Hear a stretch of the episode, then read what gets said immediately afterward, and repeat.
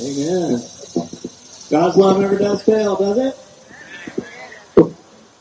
Well, you're already seated, but would you turn to your neighbor? And as we continue worship, my grandfather used to have a saying every time we would visit him. He says, "I'm glad you got to see me." Would you turn to your neighbor and say, "I'm glad you got to see me"?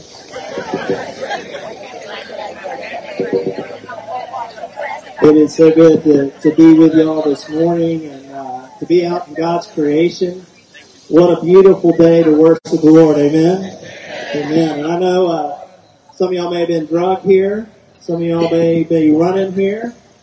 But whether you're a skeptic, whether you're a seeker, or whether you came praising God this morning, I know this. God is here amongst us. And God wants to meet with us. And He's willing to meet us right where we are, but here's the greater news. He doesn't want to leave us as we are. Can I get an amen to that? Amen. And so, like I said, I'm so grateful to be with you. My name's Andy. I'm one of the pastors here at The Way, and we're so grateful you're here. Those of you that may be joining us for the first time, some of y'all drove all the way from Florida. Praise God to be here. Woo! Excited to have you join us. I just want to say this. You're always welcome here at The Way Woodstock, where we seek to introduce people to Jesus. How? By sharing in hope, living with purpose, for the sake of others. We started a couple weeks ago asking the question, what's your story? Y'all remember that? What's your story? All of us have a story, and we've been blessed. I just want to give a shout out to Michael and Courtney and Alan for sharing a part of their story and how they came to discover that their story was part of a bigger story, God's story. And it was amazing to hear their testimonies. And not only that, we've begun to unpack the stories of those that we see in Scripture of how they encountered God, and in encountering God, their lives are changed, and how they came to be a part of God's movement called the church. And so I just want to reflect for a minute. We looked all the way back at the Old Testament. If you remember, we looked at Leah, someone that was unloved and dishonored by her husband, but discovered that she was loved and honored by God. And then Levi, as Ann unpacked for us last week, he was one of those that was the scorn or bane of existence in his family and in the community for what he did as a tax collector. We might do the same thing today if he was a tax collector amongst us, right? But we found that he was chosen by Christ. And we go on to be one of the followers of Jesus, and we go on and write the beautiful gospel of Matthew that we have today. Praise be to God for these lives that have been changed. And today, we're going to listen in and read about another life that was changed, a dreamer. His name is Joseph. And he consumed some 14 chapters of Genesis, so put on your seatbelt. I'm kidding. We're not going to read 14 chapters of Genesis. But I do want to dive into this one part of his life as we meditate on God's Word this morning. Listen to God's Word for us. Do I need to stop, Mike? Go hold on.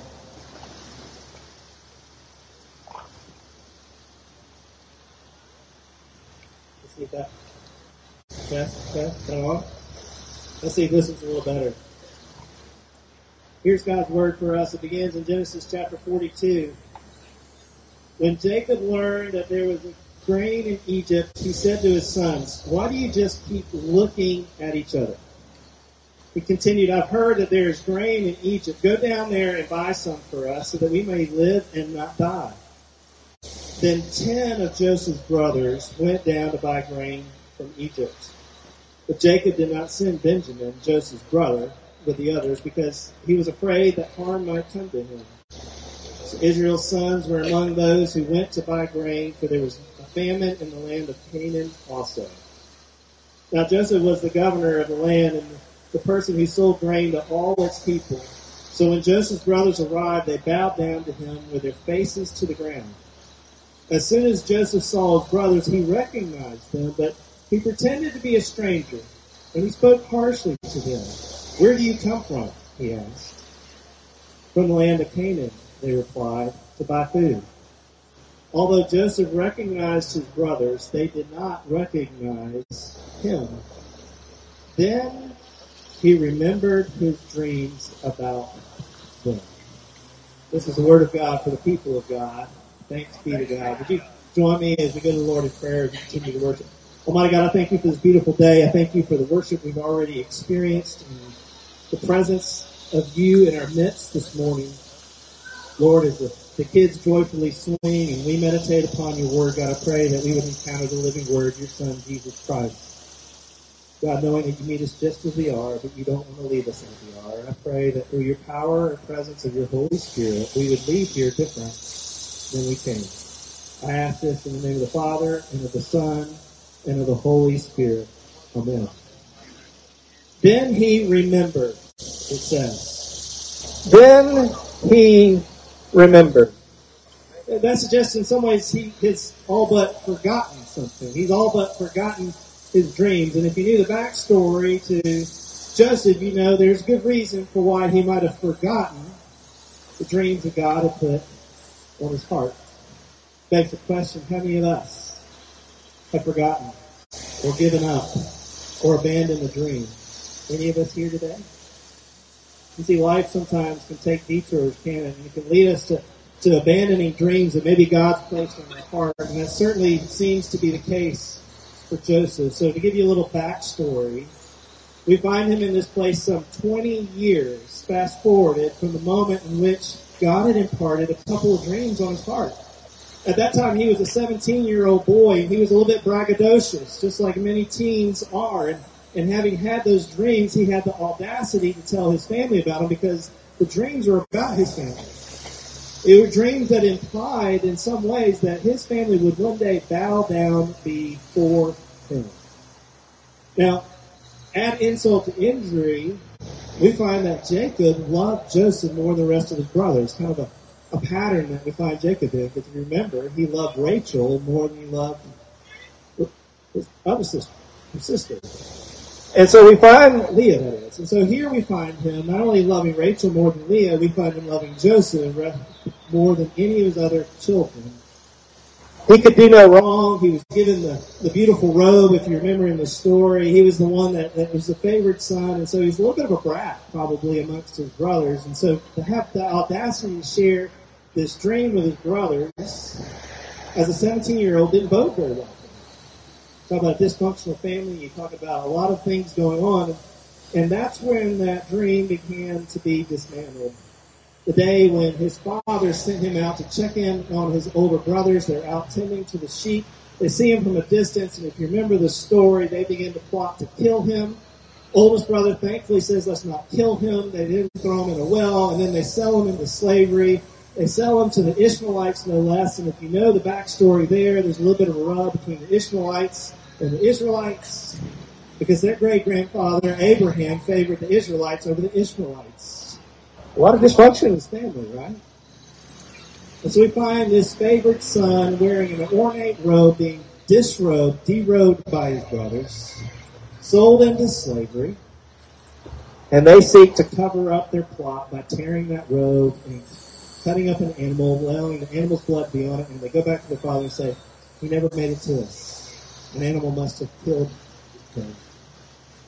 In turn, we find that Joseph, in shackles and slavery with the Ishmaelites, finds himself in Egypt. They sell him yet again.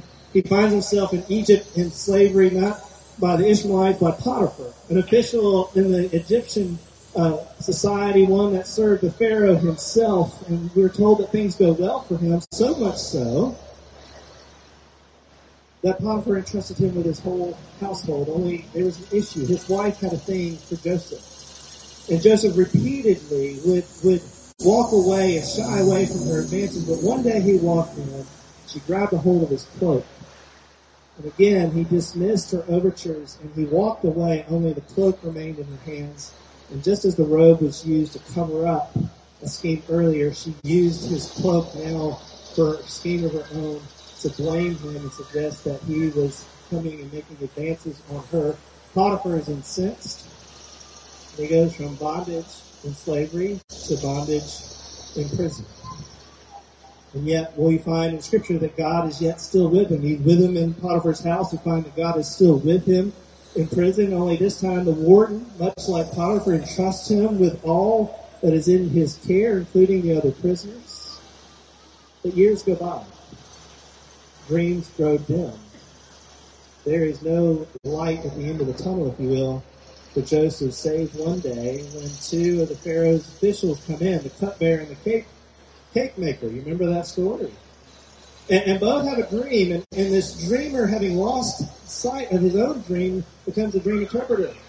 And he interprets their dreams, and he says this cupbearer is going to be reinstated in 3 days back to his role. And the cake maker made the mistake of asking, well, what's my dream mean?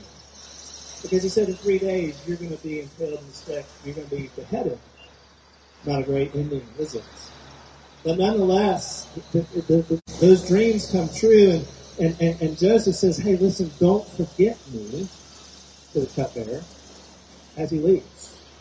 But what we find is that the cupbearer not only leaves prison behind, but he leaves Joseph behind too. Unfairly sold, falsely accused, forgotten. He'd not only been stripped of his outer garments, but he had been stripped of his freedom. He had been stripped of his dreams too. I can only imagine that Joseph was asking questions like, how did I get here? What did I do to deserve this? Any of y'all have ever found yourself asking those questions? How did I get here? What did I do to deserve this? This is where we find Joseph. Perhaps we find some of ourselves this morning too. Forgotten in prison, some 2 years would go by before Joseph would be remembered. This time the Pharaoh has a pair of dreams, some wackadoodle dreams at that. It's 7 fat cows being eaten by 7 skinny cows, and then it's 7 healthy grain wheats being eaten by 7 spindly ones, and he is perplexed, and no one in the land can interpret his dreams. That is until the cupbearer says, you know, I remember this dude that was in prison. He interpreted my dreams, and he can interpret yours too. So Joseph's cleaned up, he's summoned, he's brought before the Pharaoh, and we find him saying this. The Pharaoh says, I had a dream, and no one can interpret it, but I have heard it said of you that when you hear a dream, you can interpret it. Joseph appropriately says, I cannot do it. But God will give Pharaoh the answer he desires. And so what we find is that Joseph goes on and begins to interpret the dreams. He says these couple dreams, these pair of dreams are one and the same. There's going to be 7 years of abundance in the land, but then it's going to be followed by 7 years of devastation, of drought, and of famine. And it's almost like the inner 17-year-old comes out in Joseph again because he has the audacity. I mean, this little strong, scrappy guy who's been in prison looks to the Pharaoh, the strongest in the land, the mightiest in the land, and says, I'm going to tell you what you need to do about it. You need to put someone in charge. He's going to manage these 7 years of abundance so that there will be a way to endure the 7 years of devastation. The Pharaoh's like, that's a brilliant idea. In fact, I think you're one of the wisest around, and God's clearly with you, so I'm going to put you in charge. And so here we find Joseph. He's 30 years old, some 13 years after he had been disrobed by his brothers, finding the Pharaoh placing another robe on him, a ring on his finger, taking him around in a chariot and finding that he is second to none save the Pharaoh himself to manage and to steward these 7 years of abundance and then to navigate the 7 years of drought. So fast forward, those 7 years of abundance come, and then the drought comes. Now it's been 20 years. Imagine this, 20 years since you last put eyes on your siblings. It's been 20 years since Joseph had placed eyes on his siblings. When they had sought and plotted to end his life, they now are before him, and they're bowing down before him, and they're pleading for grain. And it's in this moment, 20 years later, Joseph remembers. He remembers. He remembers the dream that had been imparted upon his heart as a young teenager. He recognizes his brothers, but they don't recognize him. He's standing there. Imagine this. He's standing there with all of his brothers bowing down for him, the older ones that is. And in that moment, those brothers that had overpowered him 20 years ago are on their knees with him having power over them. You talk about his chance to get revenge. Any of y'all got siblings you want to get revenge on? Any of y'all grow up and get in squabbles where you want to get back at someone for doing you wrong as a brother or sister? I don't think Joseph's the only one, right? Some of y'all are laughing at me. Maybe you're still doing it today. This is where we find Joseph. This is the perfect time for Joseph to get back with his brothers. He could have imprisoned them. He could have had them sentenced to death. And for a moment, if you look at his story, he is rather harsh with his brothers. But this is a pivotal moment when he begins to remember his dreams. And he begins to remember that there is something far grander at work here, that his dream of what he thought was meant to be in terms of his brothers bowing down to him was too small. You see, he thought that perhaps that the dream was for him to lord over his brothers, and he realized that his story was part of God's bigger story, that them bowing down before him was bringing him to the fruition that he was there not to lord over them, but to save them. And so as Joseph finally decides to reveal himself to his brothers, this is what we find him saying. He says, "Come close to me." When they had done so, he said, "I am your brother Joseph, the one you sold into Egypt. And now do not be distressed and do not be angry with yourselves for selling me here, because it was to save lives that God sent me ahead of you. For 2 years now there's been a famine in the land, and for the next 5 years there will be no plowing and reaping. But God," and y'all know I love it when there's a but in Scripture, "but God sent me ahead of you to preserve for you a remnant on earth and save your lives by a great deliverance." Now picture this. Joseph's now 37 years old. He's obviously much wiser than he was as a teenager, and I think it's beginning to dawn on him the magnitude of the dream that God had imparted on his heart some 20 years before. And as I said earlier, it wasn't for him to rule over his family, but to save his family. He begins to recognize that God took the harm inflicted upon him and used it to shape him into a man of mercy and to place him in a position to extend mercy to save the lives of others. And he'd go on to hear that his father was alive, and he'd draw his father and his extended family to come and to stay with him in Egypt, and they would get the preferred land in Goshen to live out the rest of their lives, and his father, reunited with his father, reunited with his family. It's like a big, giant family reunion in Egypt. And at the end of his father's life, he blesses each of his sons, and he passes on, and at that moment, his brothers, for a fleeting moment, think that now Joseph is going to exact his revenge. And we find Joseph saying this, "Don't be afraid. Am I in the place of God? You intended to harm me, but God intended it for good, to accomplish what is now being done, the saving of many lives." You talk about an illustration of forgiveness. You talk about an illustration of God's provision. You talk about this ultimate extension of grace. You see, Joseph's story is that of a dreamer, not unlike many of us today. And yet his life is a life filled with detours, and I imagine that he's not the only one. Many of us, if not all of us, have found our lives living a life filled with detours. We also find that Joseph finds his life marked by God being with him. Whether in the depths of despair, the brokenness in his family, or the uncertainty of his future, we see it woven into each and every detour in his life. Dreams dashed? Not really. We see God took those dreams and allowed them to be far grander than Joseph could have ever imagined. This is the power of God. We see even in the setbacks of life, God works despite of them for His glory and our good. And in the whole of the narrative, the whole biblical narrative from Genesis to Revelation is pointing to this reality. I love the way that the writer of Proverbs puts it in Proverbs 16:4. He says, "The Lord works out everything for His own ends."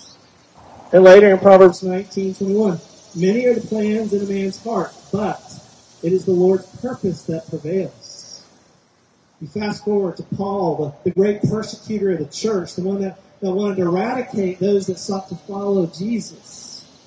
Having had a life-transforming moment when he encountered Jesus himself and his story became part of God's bigger story. He'd go on to write, after having been beaten and in prison, he'd write to the church in Rome. He says, "We know that in all things God works for the good of those who love Him, who have been called according to His purpose." And I think it's always important to say that he says, "We know that in all things," not that all things are good. Am I right? And again, amen. Some of us have experienced some things that have not been good in our life, whether in our extended family life, right? But in all things, God works for the good. Which leads me to ask a question. Are there some dreamers amongst us today?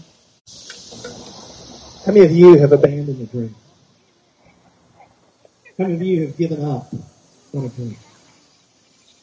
How many of you have seen decades go by in your life and you've all but forgotten the dreams that God placed on your hearts and in your mind? You see, the reality is that all of our lives have experienced detours. Can I get an amen? Some of us have experienced the brokenness of relationships, whether it be in marriage or an extended family or maybe BFFs.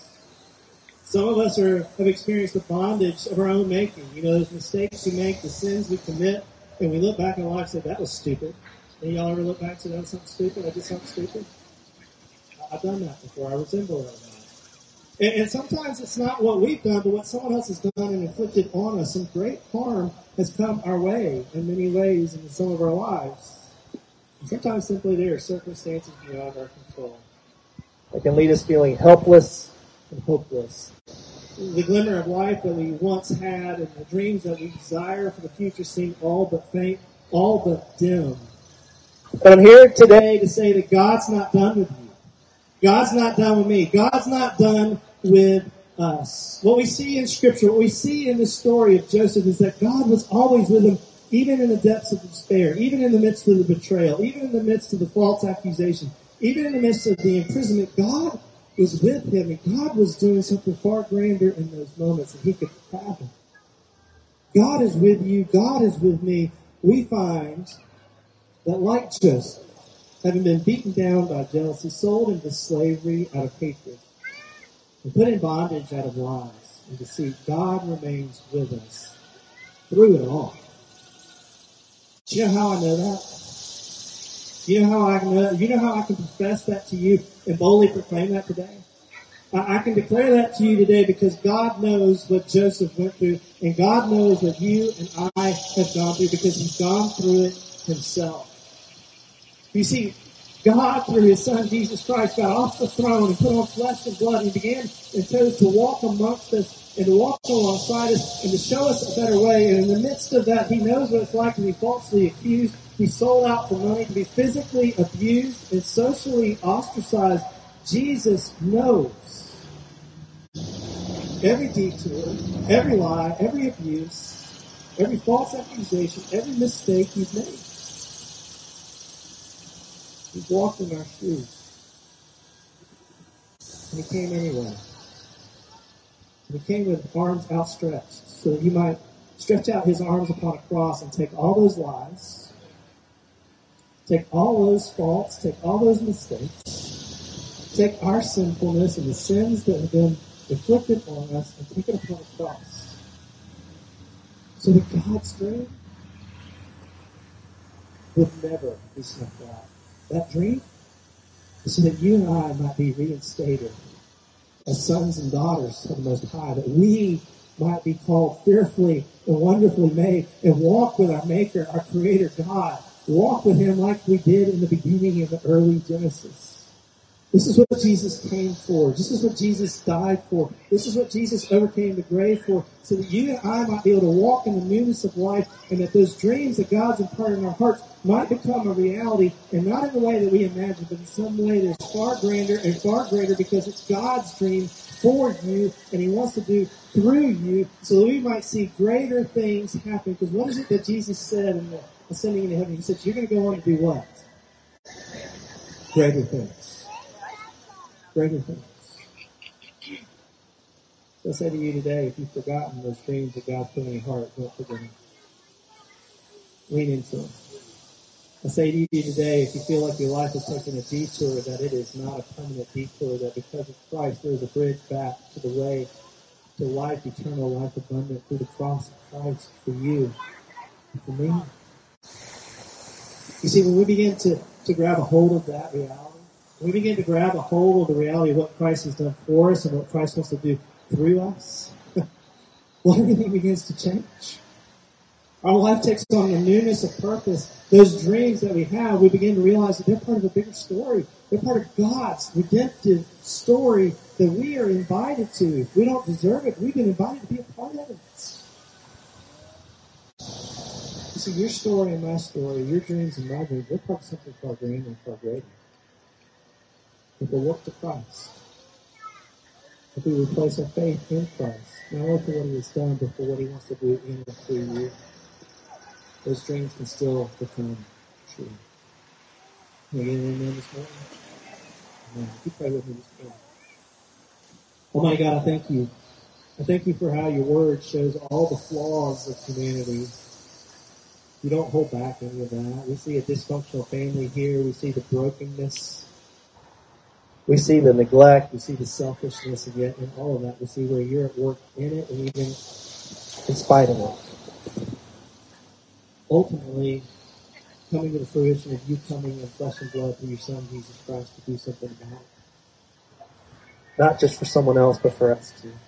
So, oh my God, I pray that we would begin to recognize that those dreams that you've instilled in us, they can still become a reality. In fact, they probably will look differently than we imagine them, just like Joseph. He was dreaming too small when God opened his eyes to a far grander purpose behind his dream. God, I pray for each and every person within the sound of my voice that they too would recognize that perhaps we're dreaming too small. But when we lean in on you, we allow your Spirit to speak into our hearts as to what Christ has done and what Christ wants to do in us, where that dream becomes not only reality, but a far bigger one we could ever know. Lord, we love you and we thank you. It's in the name of the Father, and the Son, and the Holy Spirit. And the church said, Amen. Amen.